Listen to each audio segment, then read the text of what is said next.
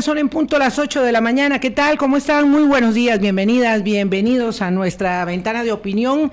Hoy, el último día de mayo, con eh, ahora sí las intensas lluvias de la temporada, un poco rezagadas, pero que podemos constatar y que vamos a lamentablemente ir eh, observando y verificando y viviendo en carne propia muchas personas en eh, los estragos que se pueden ocasionar en cada temporada lluviosa, por supuesto, pero cuando hemos tenido una temporada seca tan extensa y suelos tan, tan resecos, pues bueno, las circunstancias son las que se advierten, las que se advirtieron ayer y las que llevaron precisamente al cierre de uno de los puntos de dolor más severos que tiene la infraestructura estructura nacional, que es la ruta Cambronero. Y de eso vamos a conversar esta mañana, cuando invitamos eh, a quienes nos acompañan esta mañana, los ingenieros de la NAME, pues por supuesto que no se había cerrado Cambronero, pero la realidad es tan dura, tan terca,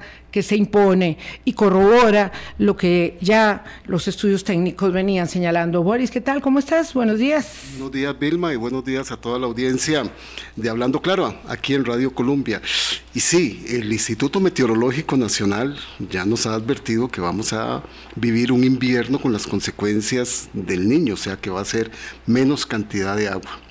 Pero la poca agua que caiga, como la que cayó ayer, es que comienza realmente a explosionar y que no significa, ¿verdad?, que vamos a tener menos agua, que vamos a tener menos problemas con el colapso. Exacto, menos agua no son menos problemas, baldazos muy grandes de una enorme intensidad que son acotados en un lapso determinado generan mucho, mucho problema. Claro, ayer yo estuve en un parqueo la carretera, la broca y, el colapso que hay en la rotonda del Juan Pablo II hacen que aquello sea un parqueo, estando ya casi lista la obra, ese tramo de la unidad funcional de, de circunvalación que por las necesidades que hay no se ha querido abrir y no se ha querido adelantar esa obra que ayudaría a descongestionar un poco ahí. Y es que el ANAME siempre ha sido como el que viene a poner el dedo en la llaga en la infraestructura vial del país, pero es muy necesario. Las advertencias que han venido haciendo después del deslizamiento y del trágico accidente de un bus en septiembre del 2022 sobre Cambronero ha sido una reiteración desde hace muchos años de que ese punto neurálgico de la Ruta 1 es un problema y lo advierte después del accidente. Vienen en marzo de este año, en pleno verano, a hacer una observación, a hacer un informe. Y ayer también nos dijeron, bueno, el, el, antier. antier, dijeron el lunes, dijeron, hay que cerrar esa zona. Saludamos a nuestros invitados porque les vamos a adelantar este el camino eh, para que podamos eh, continuar en la ruta. Don Rolando Castillo es director nuevo de la NAMI, se está estrenando hace un par de semanas, tres semanas. Al inicio de mayo. Este se está estrenando eh, don Ronald Naranjo de la unidad de gestión de la NAME.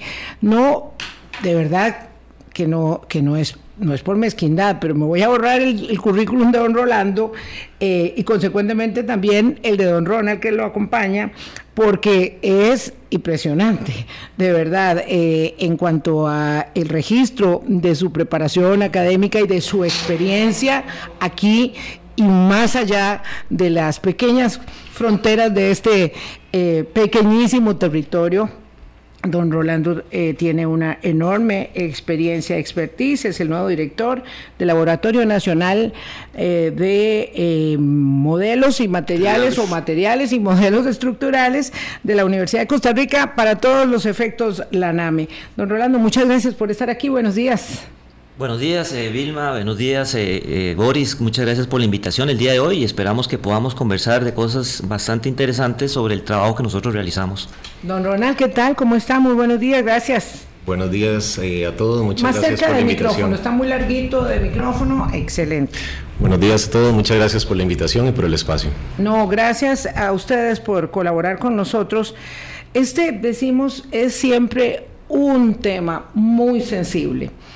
Y a lo largo de varias administraciones yo he visto las tiranteses que se generan porque los órganos de control y los órganos de fiscalización pues a veces hacen tareas que son Eh, ingratas. Son ingratas y, y, no son bien comprendidas.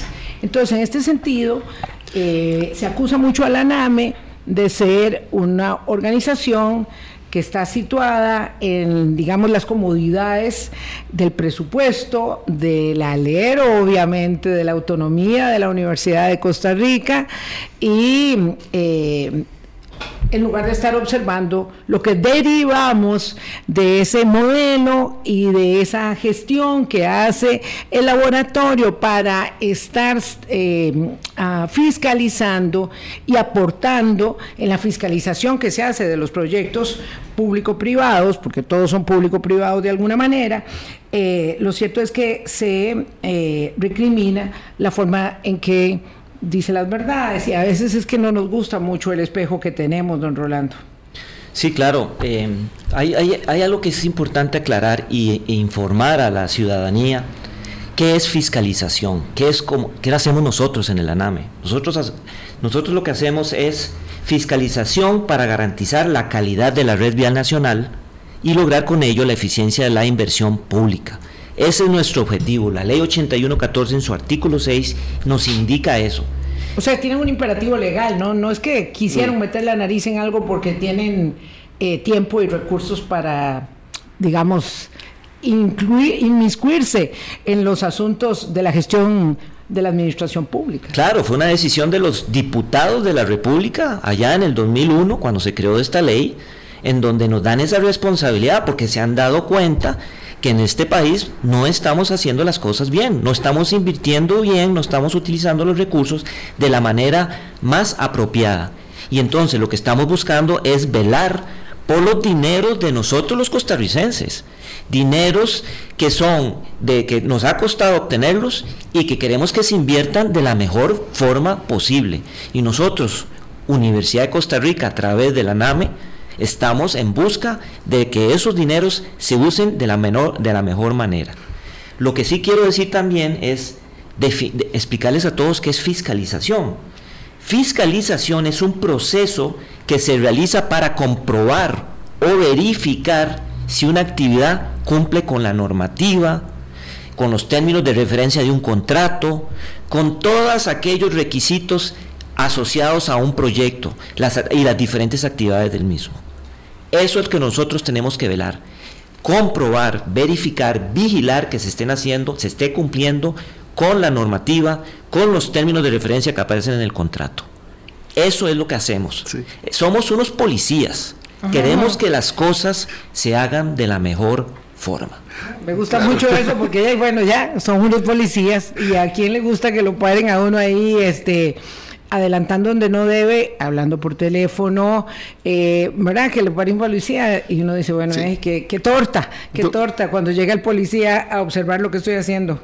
Y don Ronald, y siguiendo con esa lógica que está explicando don Rolando, esa fiscalización se hace desde el inicio que comienza una obra, ustedes revisan el cartel para luego poder tener las especificaciones y la información necesaria, hacen esa fiscalización cuando se está construyendo la obra y posterior, porque muchas veces se ha señalado que la NAME hace una verificación posterior a que la obra esté hecha.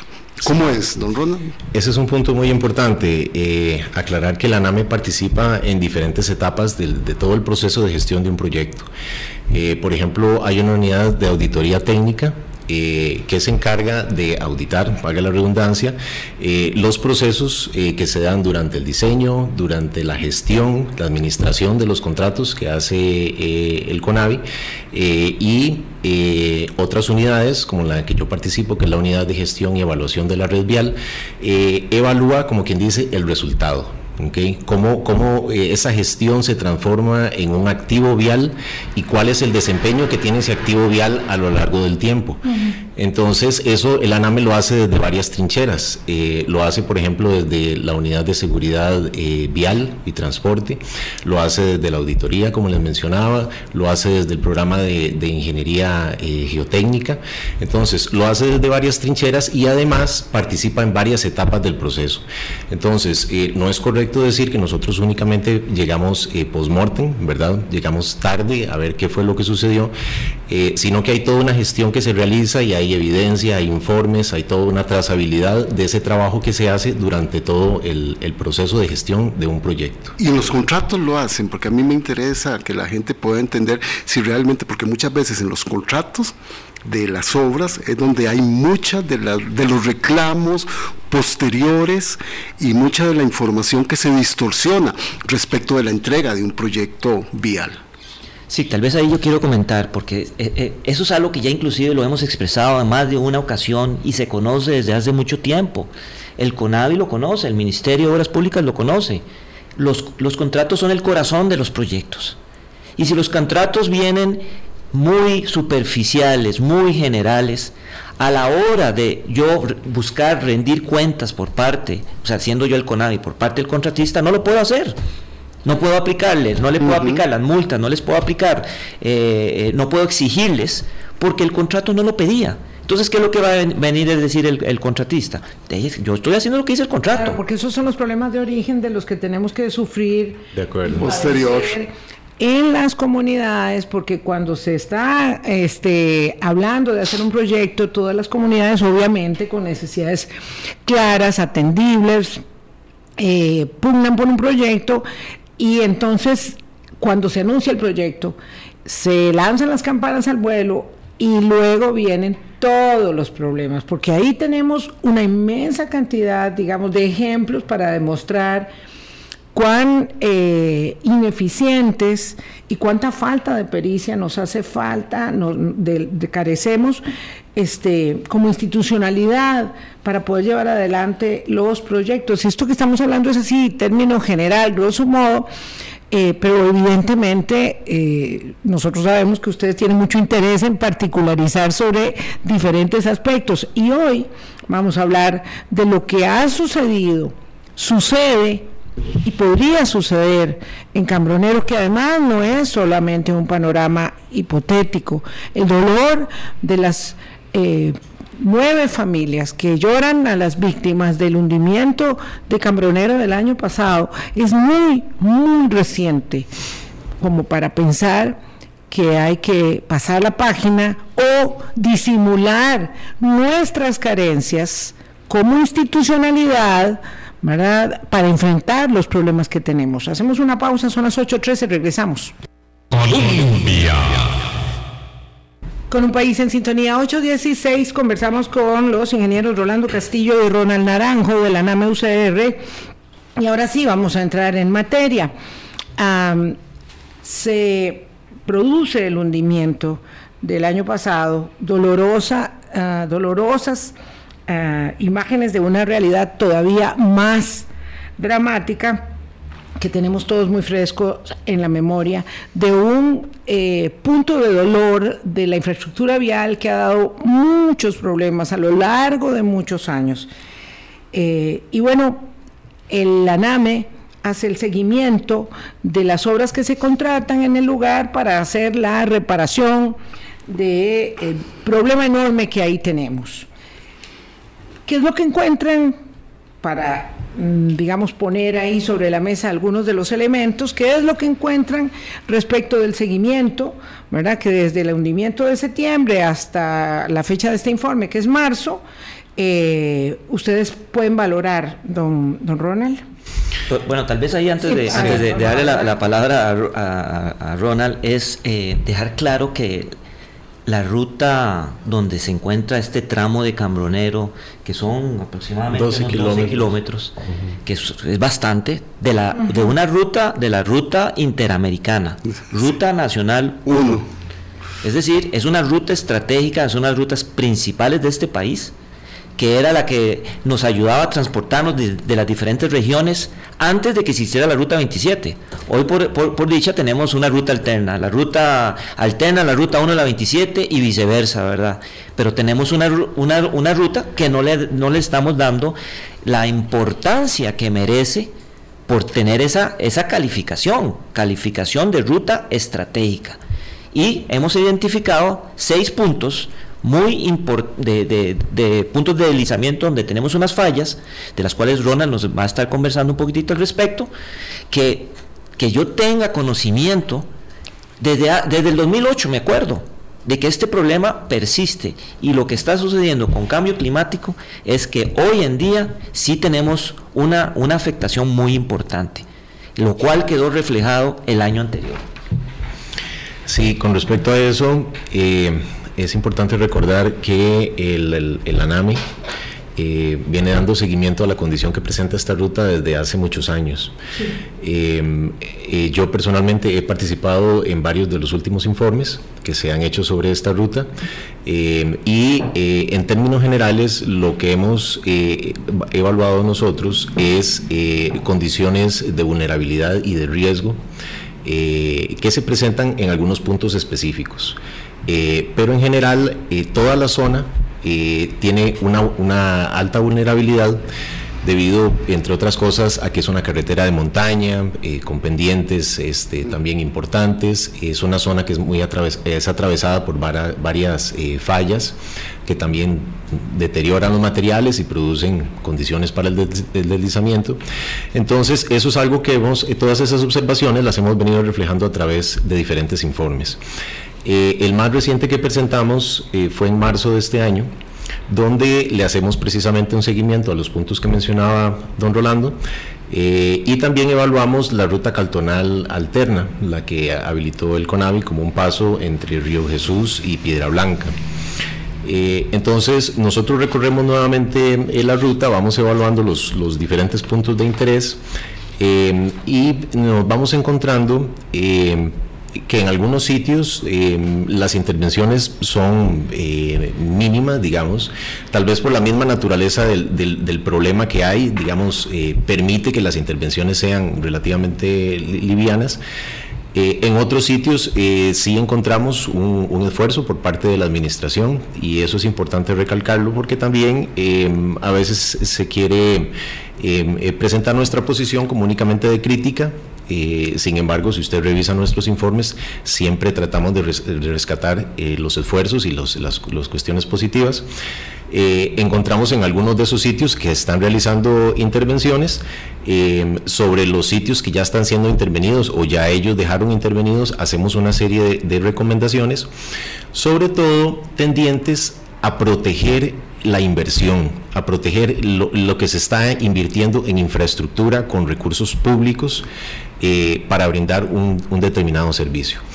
Entonces, em, ese es el espíritu de nuestros, de nuestros informes. Como mencionaba Rolando al principio, nuestra función es de garantizar la eficiencia de los recursos.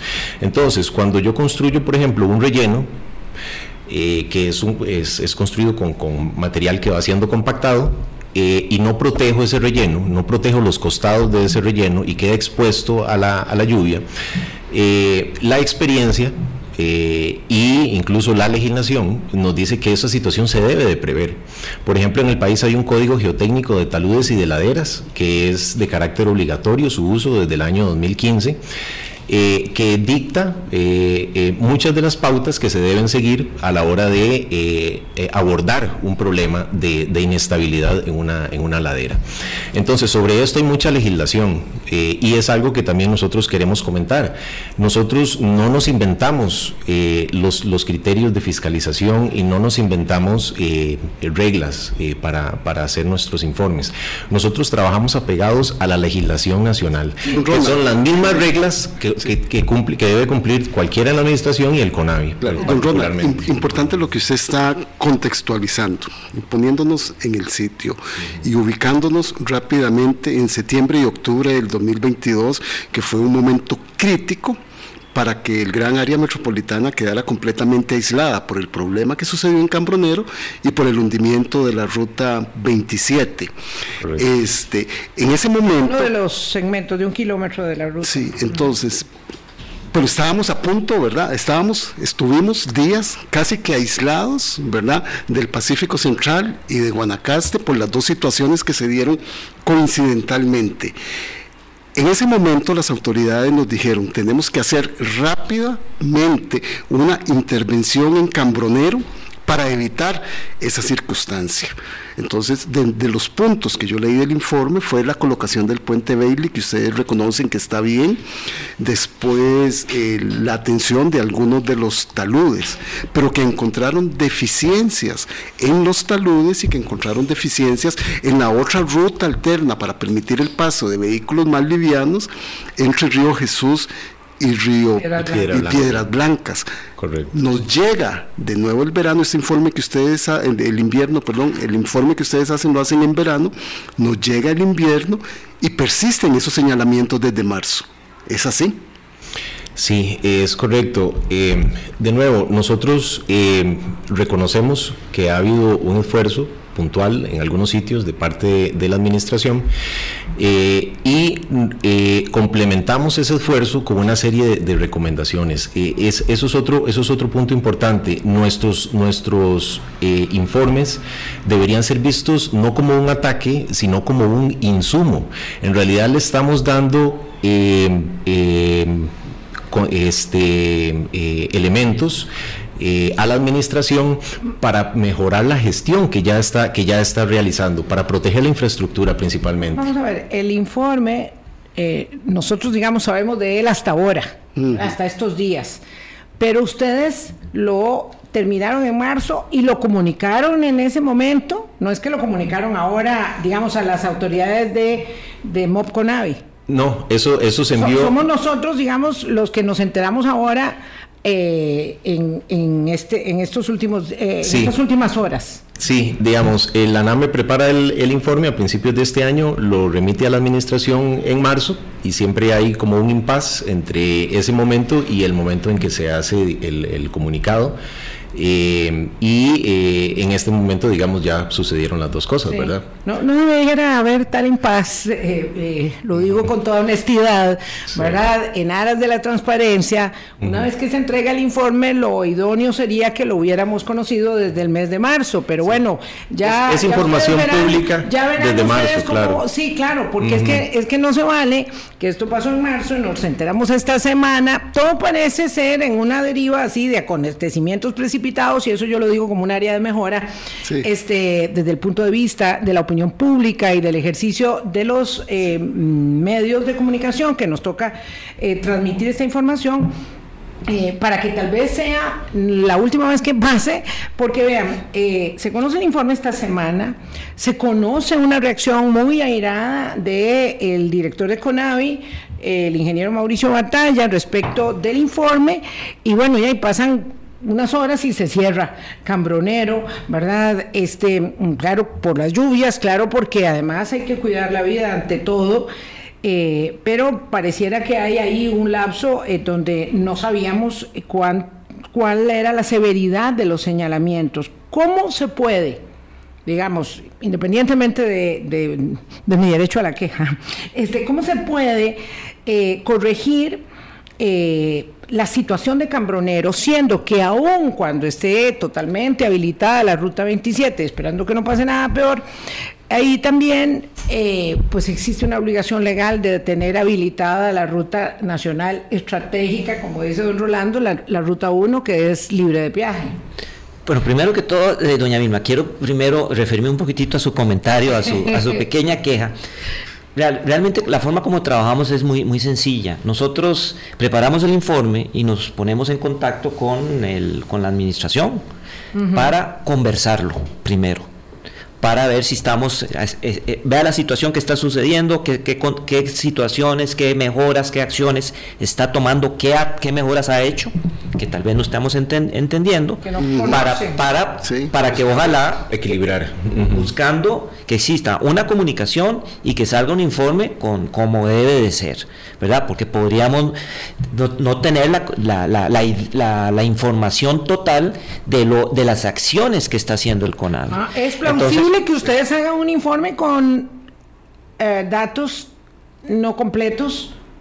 O sea, que no les hayan suministrado todos los datos a la hora de que ustedes están haciendo un informe. Bueno, no sabemos qué acciones están tomando ellos, entonces lo que queremos es informarnos. informarnos para tener, tener criterio a la hora de, de, escribir las conclusiones, las recomendaciones y los hallazgos que se están... y poder amarrarlos, ¿verdad? Don Rolando y don Ronald, antes de continuar con, la, pregunta que les hace Vilma... No sé, entonces soy muy atrevida. Claro, no. Lo que estoy viendo. Porque entonces, la respuesta airada que da el ingeniero Mauricio Batalla y dice, la NAME no viene a buscarme, no viene a decirme, no viene a conocer la realidad de los recursos que tenemos. Entonces eso no es cierto lo que está diciendo el director del CONAVI, porque ya ustedes desde marzo entraron en contacto con él.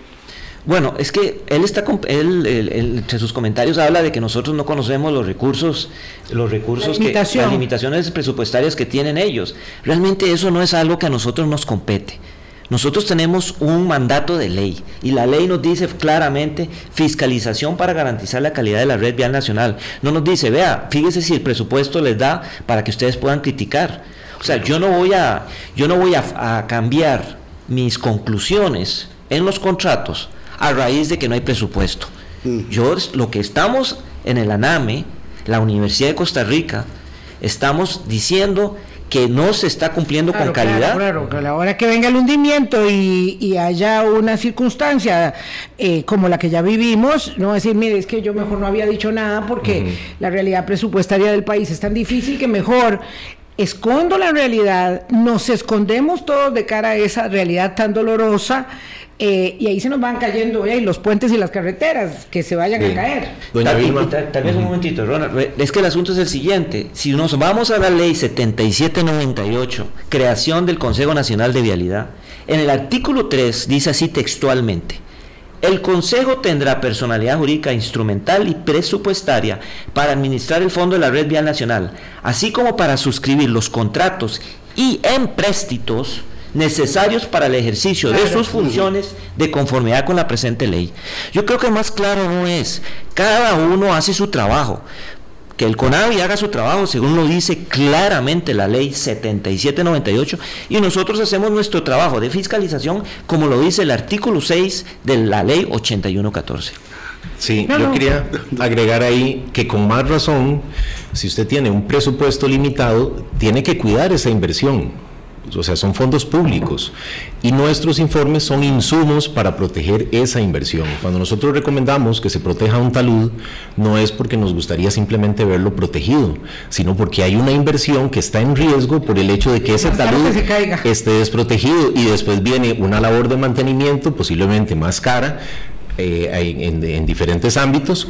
Eh, por, el, por no haber eh, hecho una inversión inicial de protección que está recomendada en nuestros informes, que la, administración debe valorar, eh, y de nuevo, con más razón, si usted tiene pocos recursos, tiene que cuidar esa inversión, tiene que protegerla. y la inversión, cuidarla en función de proteger la vida de las personas usuarias de esa de esa de esa carretera porque para no quedar nada más estamos cuidando la carretera sin importar nada más es por quienes la utilizan. la infraestructura se justifica su razón de ser obviamente en el desarrollo del país en la productividad y en el bienestar de las personas porque claro en el momento que vayamos a tener este, una ruptura del tránsito entre Guanacaste, Punta Arenas y el área metropolitana, la afectación es eh, de, toda magnitud para aquellas personas que deben venir hasta la GAM y para quienes de la GAM tienen que ir allá. O sea, la obra de infraestructura no es, no es ah, materiales, eh, asfalto, puentes, taludes, es el significado de la calidad de vida de la gente. es que eso fue lo que vivimos en septiembre y octubre del 22, para que ustedes, para que lo recordemos todos. Estuvimos en días en que no había circulación entre el área metropolitana, las personas, las mercaderías, las ambulancias, los sectores productivos, fueron momentos muy complicados. yo, aquí quería comentar, agregar un, un, asuntito que Ronald ya creo que lo tocó y quiero que es importante tocarlo nuevamente para que lo conozca el público, y es que yo no entiendo por qué la administración nos ve como, como un estorbo. Eh, nos debería ver como una ayuda. Les estamos indicando dónde hay ciertos problemitas que ellos pueden corregir. Tal vez para ese proyecto les sea un poco difícil, pero para los que vienen aquí en adelante, donde se mejoran los contratos, donde se mejoran eh, los términos de referencia, eso no lo estamos viendo. Y ha sucedido, está sucediendo. Es que ese es el asunto, que a, pesar de tantos años que nosotros hemos estado involucrados, sí vemos una mejora. Vemos que están cumpliendo con normas, que es lo que nosotros vemos. Pero cuando nos vamos a ver a los contratos, que vienen tan ralitos, eso les, los amarra a ellos a trabajar. ¿Por qué sabiendo, se les, eh, se, les ha, se les ha dicho de estas debilidades, ¿Por qué sabiendo, con todos los insumos, los informes que hemos estado entregando, por qué no se están haciendo las mejoras del caso? Porque hoy estaríamos mucho mejor de lo que hemos estado desde hace 10 años. Creo que vamos muy lento, pero debemos realmente mejorar en base, la administración debe mejorar utilizando nuestros insumos que, no son, no, es, no es información superficial, es importante que si se incorpora, estaríamos hablando de otras cositas en este momento. Eh, Ronald quiere agregar algo. Sí, eh, ahí yo quisiera eh, agregar, bueno, en el tema de los, de los insumos, nuestros informes siempre insisten en un punto muy importante y es algo que usted nos preguntó ahora, ¿qué se puede hacer? Digamos, que, cómo, cómo, se puede intervenir, digamos, una zona eh, como esta, que ya demostró que tiene, que tiene tanta vulnerabilidad y genera tantos problemas. Y aquí hay una clave que, le repito, es algo que nosotros insistimos mucho, es hacer estudios básicos de ingeniería. Esa es una clave importantísima. Pero vamos a ver, estudios básicos de ingeniería. Sí. Suena como que. le explico, le explico de qué se trata. ¿Se han hecho? Le explico, le explico de qué se trata. en algunos casos sí y en algunos casos no. Nos, nos, hemos encontrado de todo. Pero ¿de qué estoy hablando? Eh, no se vale, porque también es un argumento que a veces se utiliza, eh, decir, por ejemplo, que en Cambronero no se puede hacer nada. Sí. Por que es imposible saber. Ronald, está hablando específicamente del punto Cambronero. Sí, digamos, en, mi caso, desde el punto de vista de la geotecnia, ¿verdad? Todo lo que tiene que ver con taludes, con cimentaciones, eh, nos encontramos muchas deficiencias en eso, digamos, en el tema de estudios básicos. Entonces, eh, no se vale, retomo, decir que, no, que nadie puede saber dónde va a ocurrir un deslizamiento por ejemplo, en Cambronero, que es un argumento que nosotros hemos, hemos escuchado, porque eso es desconocer todo el estado del arte de la ingeniería. eso es desconocer la capacidad que hay en el país. En este país hay muchísimas empresas con muchos profesionales muy capacitados en el área de la, de la ingeniería y de la ingeniería geotécnica específicamente, para los cuales como, como, como a nosotros y en mi caso personal es frustrante ver cómo siguen sucediendo cosas sabiendo que hay forma, hay conocimiento, hay ingeniería, hay materiales para atender muchos de los problemas que se presentan. Y si hay forma, y hay conocimiento, y hay ingeniería, y hay materiales. Lo que falta es ejecución, gestión de parte de, de parte de la administración. No, y empieza que no, es que no hay plata.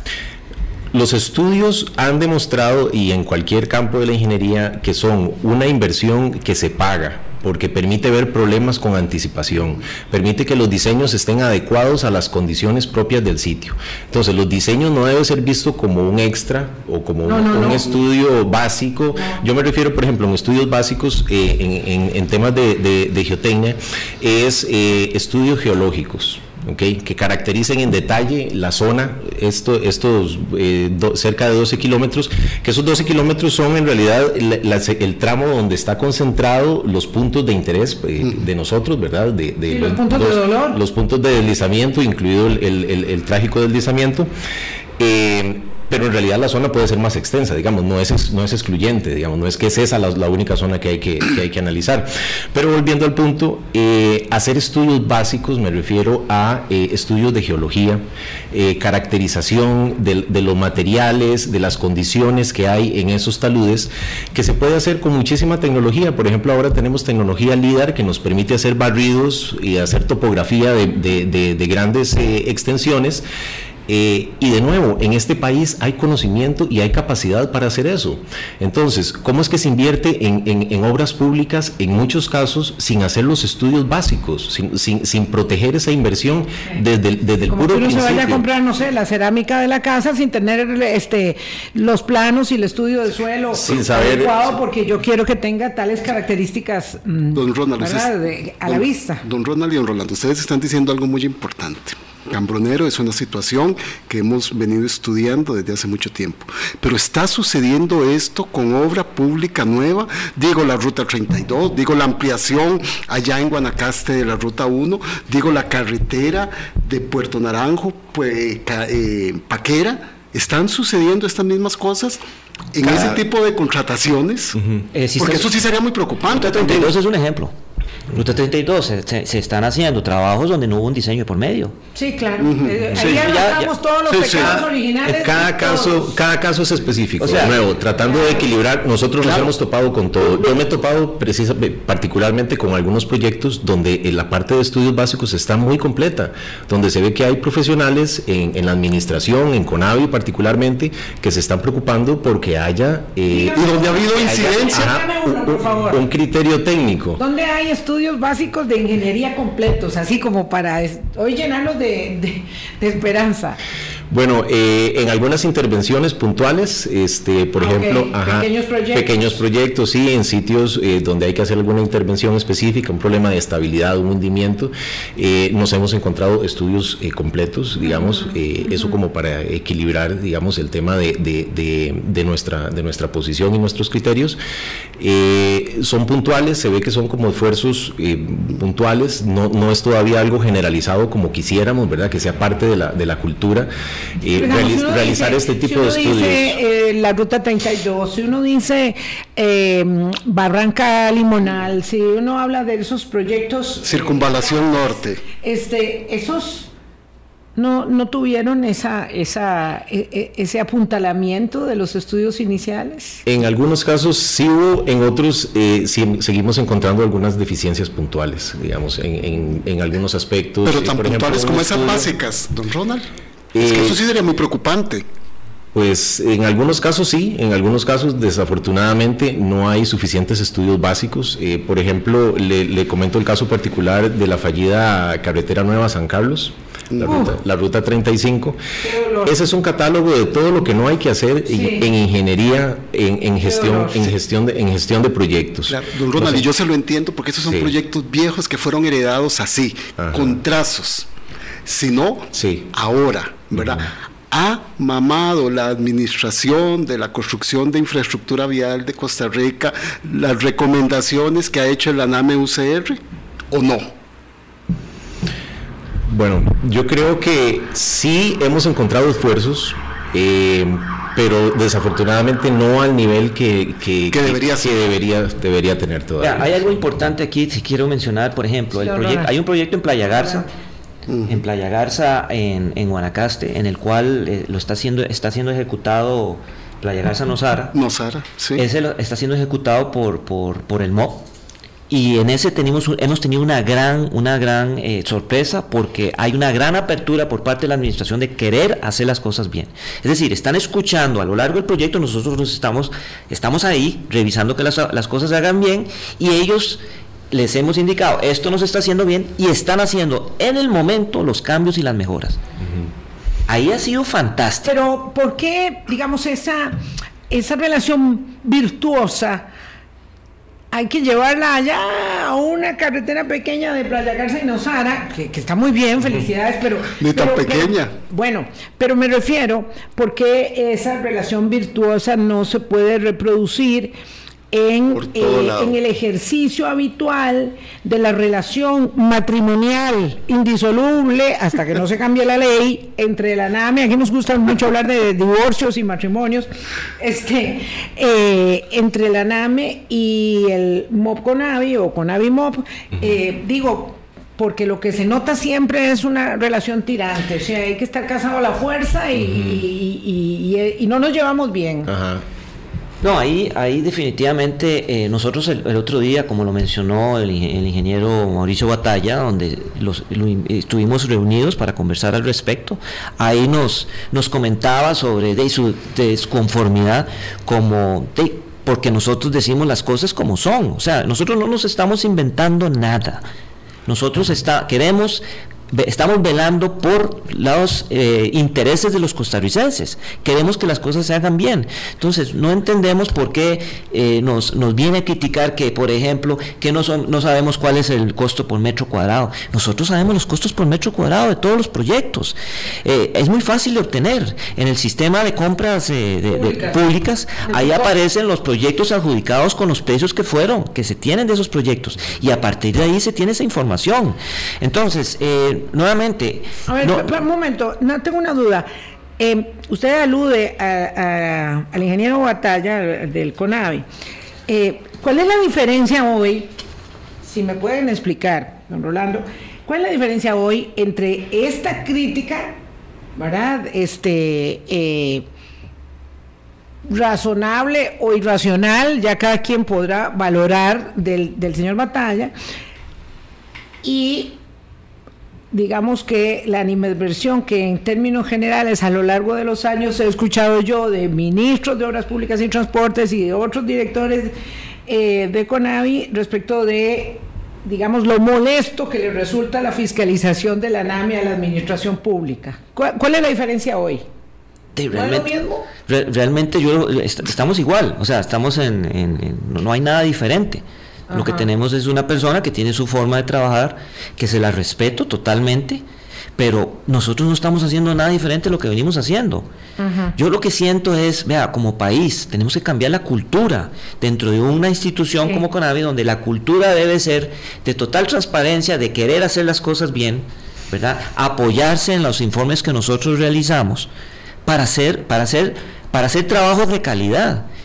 Apóyense en nuestros informes. Vea, una cosa que he escuchado de, algunos pocos comentarios que a veces nos dicen que nosotros todos lo sabemos, somos perfectos. Eso no es cierto.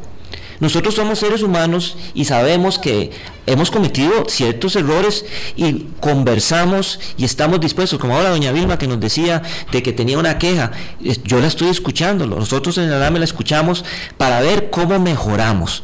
En eso sí tenga claro de que somos, no somos perfectos, queremos mejorar. Y tenemos las puertas abiertas para conversar con, don Mauricio y todos los gerentes habidos y por haber para mejorar. El otro día nos escribieron a raíz de esa, de esa, de esa, de esa reunión que tuvimos, les decíamos, vea, una forma de mejorar todo lo que hacemos es a través de la capacitación. Búsquenos a nosotros, nosotros díganos qué necesitan en temas de capacitación y nosotros los ayudamos. Que es parte de las funciones de la NAM. Que, es una de las funciones. Y nos vino a buscar la gente de, Puentes y nos hizo una solicitud sobre cursos específicos en, estos temas para los ingenieros del CONAVI. Sí, hay, otro mito, digamos, que se teje o que se argumenta eh, alrededor de, nuestra función, de nuestro trabajo y es... Eh, que los funcionarios de la NAME somos meramente académicos y que no hemos tenido experiencia en el campo, en la empresa privada. Personalmente, eh, yo trabajé 10 años en la empresa privada y ahora tengo 10 años de trabajar eh, como fiscalizador en el ANAME y como mi, experiencia eh, eh, profesional, así hay muchísimos otros profesionales dentro de la NAME que han tenido eh, experiencias muy importantes también fuera de la NAME, en empresa privada, en diseño, en construcción, en inspección. Eh, decir eso sería suponer que, eh, que, todos los funcionarios de la NAME el único trabajo que han tenido es el de la NAME. Mm. Y eso evidentemente es un error. Es una descalificación. Eso, no es así. Entonces es otro mito que también a veces se utiliza de parte de los detractores. Bueno, les dije que me había saltado el currículum de los eh, invitados de hoy y es que de verdad cuando uno le pone un poquito de atención a ello, se entera efectivamente de cuál es el recurso humano que dispone el país, porque además es que el presupuesto de la NAME no es de la NAME, es de todos los costarricenses y la tarea que hacen es para la ciudadanía. Tener un órgano de control que las obras de fiscalización son carísimas y los proyectos de infraestructura, tal vez que esto no se tiene en cuenta, son muy complejos, intervienen muchísimos actores, hay muchísimas empresas, muchos proveedores que están eh, encargados de llevar adelante tareas muy complejas para ejecutar una obra, ¿verdad? Y eh, la verdad es que aquí no hemos descubierto el agua tibia, ¿verdad? A veces pensamos que somos los que vamos a descubrir eh, la separación de las aguas del mar y, todo está descubierto. Es decir, también hay otros países que tienen una condición eh, de terreno eh, tan compleja como la nuestra. También hay muchos países en el trópico tratando de resolver los problemas y mucha experiencia y conocimiento. Aquí no vamos a descubrir las cosas, pero sí podemos tratar de hacerlas bien. Pausa y venimos. Colombia. Con un país en sintonía son las 8.48 minutos de la mañana. Los ingenieros Rolando Castillo, director de la NAME, y Ronald Naranjo, que es eh, de la unidad justamente que preparó el informe de Cambronero, nos acompañan esta mañana. Los invitamos antes de que se produjera el cierre, porque bueno, si no tendríamos que haberlos invitado casi anoche, este, antes de ese cierre, antes de que se diera toda esta polémica que ya es muy pública respecto de la ah, forma en que se eh, adhiere o no este nuevo informe de la NAME respecto de Cambronero. Estamos a punto, porque nos queda poco tiempo, señores, de resolver, digamos, Cambronero de una manera satisfactoria, segura. No. O ya es demasiado tarde y nos tenemos que conformar con estar cuidando la ultra vulnerabilidad en cada gran aguacero y decir cierren y vuelvan a abrir para ver quién puede y cómo se arriesga a estar pasando por ahí. O sea, en realidad el problema es complejo, es una zona compleja eh, por sus condiciones, su topografía, sus materiales, etcétera. Pero sí hay esperanza, doña Vilma. O sea, sí hay solución. Eh, la solución pasa eh, por apoyarse en la técnica, en la ingeniería, en el conocimiento, eh, en, en, ver estos insumos de una forma positiva, proactiva. Eh, en hacer los estudios básicos, eh, yo vuelvo de nuevo a esto, eh, no, en Cambronero tiene que haber una gestión que comience por hacer estudios básicos de ingeniería. Esas zonas que ya sabemos que son vulnerables tienen que estar debidamente caracterizadas. Eso lo puede hacer la ingeniería, eso lo puede contratar el CONAVI, identificar las zonas más vulnerables, de luego hacer estudios más puntuales para esas, para esas zonas. Nosotros no podemos darles la solución, pero sí podemos recordar que hay un camino que dicta la ciencia, que dicta la ingeniería para atender este tipo de problemas y que hay soluciones. pero hay que pasar por esa gestión responsable. Yo no soy ingeniero, pero hace 15 años estamos hablando desde el 2008 lo que pasó en Cambronero. Y si usted dice que no se han hecho los estudios básicos, qué tirada. Pero si yo no quisiera irme con esta desazón, ¿verdad? Y les preguntaba en la pausa sobre otros proyectos. Y aquí he de disentir una vez más con mi querida compañera Vilma. Porque el proyecto de la Punta Norte, sí, Punta Sur, perdón, Punta Sur, que es Ciudad Quesada, Florencia, es un proyecto que creo que quedó bien. Y dice misma, pues no tenemos la otra parte. Me está golpeando, ese es un punto de dolor que tengo yo. 50 años después, por favor. Siempre decimos que esto de la carretera San Carlos es más largo que el éxodo del pueblo de Israel. Pero no, no puedes condenar a San Carlos a no haber tenido esa parte, porque era una tortuosa, un tortuoso viacrucis entre Ciudad Quesada y Florencia, ¿sí o no? Muy, muy bien, yo, yo lo uso mucho, eso es muy bonito, pero, pero ¿qué falta todo lo demás? Sí, ahí se está refiriendo usted a la punta norte, ¿verdad? Yo, quería, referirme a la punta sur, que es la que conecta con la, la americana. Ahí ha sido excelente el trabajo. Ah, bueno, qué dicho. Porque ahí tenemos todos los estudios básicos se han realizado se han realizado antes en el proceso de diseño. Entonces, hay que, hay que resaltar esas cosas. Se han cumplido con la normativa, se han hecho todos los estudios. Lo que quiero decir aquí también y dejarlo bien clarito es que hay gente muy valiosa dentro del MOP, dentro del CONAVI. Hay gente que quiere hacer las cosas bien. Sí, lo hemos encontrado. Lo que, lo que falta es mejorar la gestión. ¿Quiénes son los que manejan la gestión? Bueno, las, la cúpula, el director. es algo que tiene que venir como una directriz de arriba hacia abajo, porque son esfuerzos puntuales que se realizan, creemos nosotros o hemos sentido, digamos, en ciertos mandos medios, pero cuando no permea desde arriba hacia abajo como una directriz, como una cultura, digamos, de, de atención a, a, nuestros informes o en general de una gestión responsable, eh, si eso no sucede, nunca va a pasar. Entonces, pero muy tarde, dígame una cosa, ¿tienen ustedes un vínculo con el ministro? Porque también el CONAVI tiene un superior jerárquico. Tienen un vínculo con el señor ministro o con los viceministros para poder, digamos, tratar, porque yo tengo claro lo que usted está diciendo, don Ronald, pero que lo está diciendo con todas las palabras. sí, lo que pasa es que el CONAVI es un ente desconcentrado, ¿verdad? Y al ser un ente desconcentrado, el, el ministro del MOP tiene ciertas limitaciones. solamente es un asiento en la Junta Directiva del CONAVI. Claro. Entonces, su su, su gestión tiene que enfocarse en, la dirección y en la gestión del director. Ahí, el Consejo de Administración juega un gran papel, ¿verdad? una, pregunta, ¿hasta dónde le permite la ley a la NAME, en el caso específico del tronco de la carretera de San Carlos, que está habilitada, que está lista desde hace muchos años, y que no le permiten? O, por ejemplo, las unidades funcionales de circunvalación norte, que están listas desde el 2018 y ahí están y nadie las usa.